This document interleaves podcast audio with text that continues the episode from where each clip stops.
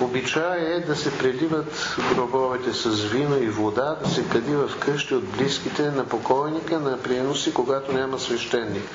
Редно ли е това и така нататък? Вижте, преливането с вино и вода е обичай много древен и собствено не християнски. Това е факт собствено не християнски. Това е в езическите религии го имаме, в, още в древногръцката и в тракийски и други. Нашият обичай, знаете какъв е. Първо молитва, второ приношение, което има дълбоко символично е, значение.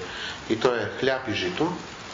И трето, поминална трапеза в памет на покойника, на която в древност са били канени както близки, така и бедни. Ето това е. Всичко, което е извън това, вече е наслоено и е, особено около погребението са наслоени маса езически и даже бих казал съвсем нелепи, диви понякога обичаи да се чупят шишетата, секирите, работите, заклинания се казват чудовищно. Просто, просто човек, даже когато няма с каквато и да е съзнателна вяра и дори когато е и атеист, винаги смъртта е повод за някакъв ритуал. То той си го измисля, нещо прави. Той никой не погребва човека, така просто не го хвърля без каквото и да е. Но ние като православни християни трябва ясно да знаем. Всички знаете, опело за покойник, е, панихидите, които се отслужват, но това са да се слагат по гробовете, да се слага по гробовете храна, което е ужасно, за да ядат бездомните кучета седне. Е, всякакви е, други неща на приношение. Това, което свещеникът благославя е хляба и житото. След това може да благослови и поминална трапеза. Това е и другите неща просто са привнесени и нямат отношение към същината на това, което църквата е установила да се върши в памет на покойника.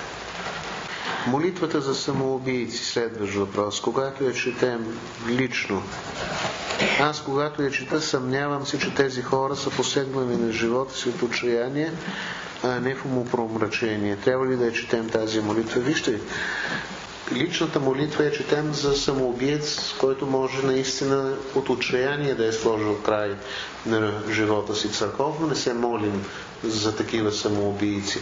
Но лично се молим без да размисляме върху случая, а с тези мисли и чувства, които се съдържат самата молитва. А те са а, мисли на първо вяра и доверие в Господа, предаване участта на тази душа на Господа и страх и трепет да не ни се вменява в грях тази молитва. Нищо повече от това. Нищо повече от това. С тези мисли и с тези разположения чувства, четем молитвата.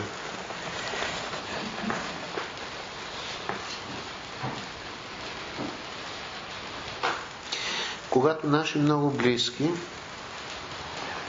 родово, не са пожелали при живе да бъдат опявани, няма ли са вярата в Бога, в някаква сила космическа, вече са покойници, за тях как да се молим. Техните съпруги, отричат съществуването на Бога, но ходят на гробища, правят приноси, раздават храна.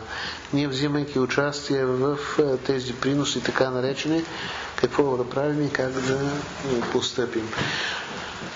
Вижте, безспорно е, за такива случаи, ако ние нямаме поне, поне някаква информация за това да е имал такъв човек положително отношение към православната вяра, към православната църква, а имаме сведения точно за обратното, както тук е, става дума. Не е редно църковно да се молим за такъв човек. Отново има една кратка молитва, за кого тя е почти същата, както молитвата за самоубийци, но там се споменава, в нея се споменава човек, който е починал вън от общение с църквата. Вън от общение с църквата. Що се отнася до мнозинството хора, те постъпват по начина, за който стана дума преди малко. Те могат изобщо да не стъпват в църква, но при покойник съвсем механично. Ми това е прието, това се прави и те ходят и опело, всичко там върви каквото върви. Еми, то за съжаление, да, то е точно. А, а хората го правят точно като инстинкт, защото, повтарям, никой така не пуска покойника си в, в, в гроба, просто без нищо. Хората го правят. Но сега дори ако дадат помен, не бива да се отказва това. Хората нищо не разбират. Хората нищо не разбират. И ако вие откажете, това означава страшен смут и съблазън. Хората не разбират от това нещо. Добре, е, всъщност, вижте, ако това става в храма, ако хората са много близки, ако наистина няма как да а, откажат, ими можете да застанете някъде скромно в ъгъла и да се молите с Господи, по който начин ти е угодно, помени тази душа. Със съзнание, че по възможност добре е човек да откаже, но тук отново се слягат нещата на вези. Сега, ако това е приятел, по-далечен роднина, може да стане по-безболезно. Ако е много близък човек, могат да се натегнат отношенията. Това е вече въпрос отново на преценка. Е, се, да, ясно. Но говорим по принцип. Нали? Тъй, че тъй, че човек може по-страни така да, да застане, иначе съвсем няма да бъде разбран. Значи е грешка да го пеем против волята му, така Естествено. Ако човек изрично не желая да бъде опят, сега разбирате ли, тук отново, вижте, нали, смисъл, когато ние правим нещо за една душа, да, тя да бъде подпомогната в отвъдния свят. Казват отците, покойника има нужда от две неща и от нищо повече. Първо от молитва и второ от милостиня, раздавана в Негово име. Сега, ако човекът се противи съзнателно на вярата и изрично е заявил, е, че не желая да бъде опят, ами вие като извършите опела му събирате огън на душата. А човек от тук се ръководи, абе нещо да направим, човек нещо да направи за покойника. Това му е мотива. И това е мотива и на всеки, даже и на безбожника, той извършва някакъв ритуал, защото така е прието. На, нашия мотив е нещо за покойника да се направи. Но тук трябва все пак някаква разсъдливост. Вярно, човек може да се покае в последния миг от живота си. Но когато имаме един ясен случай, когато човек е ясно изразил, че не желая, според мен не бива да дразваме да го правим. Човек може да се помоли в частна молитва, както стана дума, но за един човек, който явно е изразил волята си, че не желая да бъде опят, ние въпреки това да го опяваме, та ако нещо може опелото да му помогне,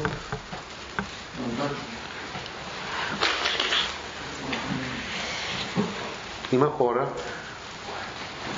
които са, това е страшно, демонично упорити в е, такова едно нежелание.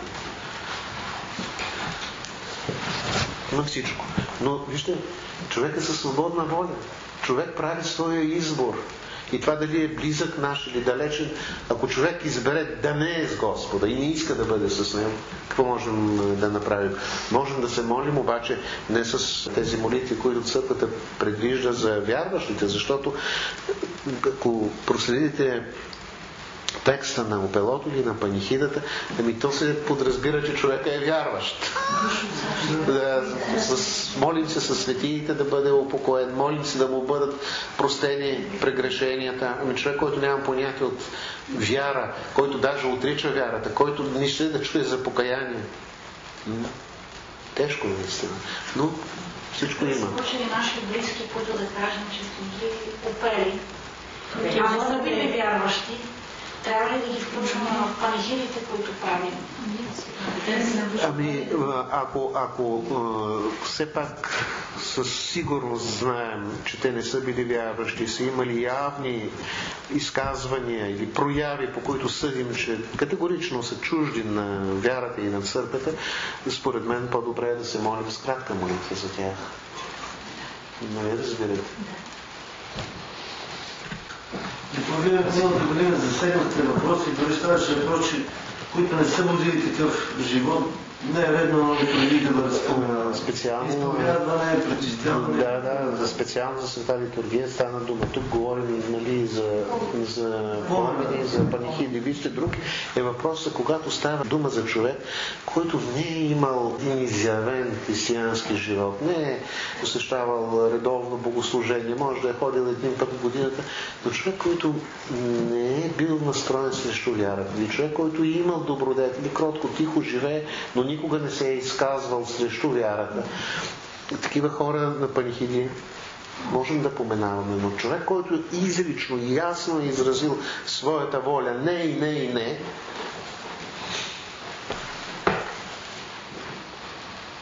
И има, знаете, това е и поп да не ми водиш в къщата като обрат.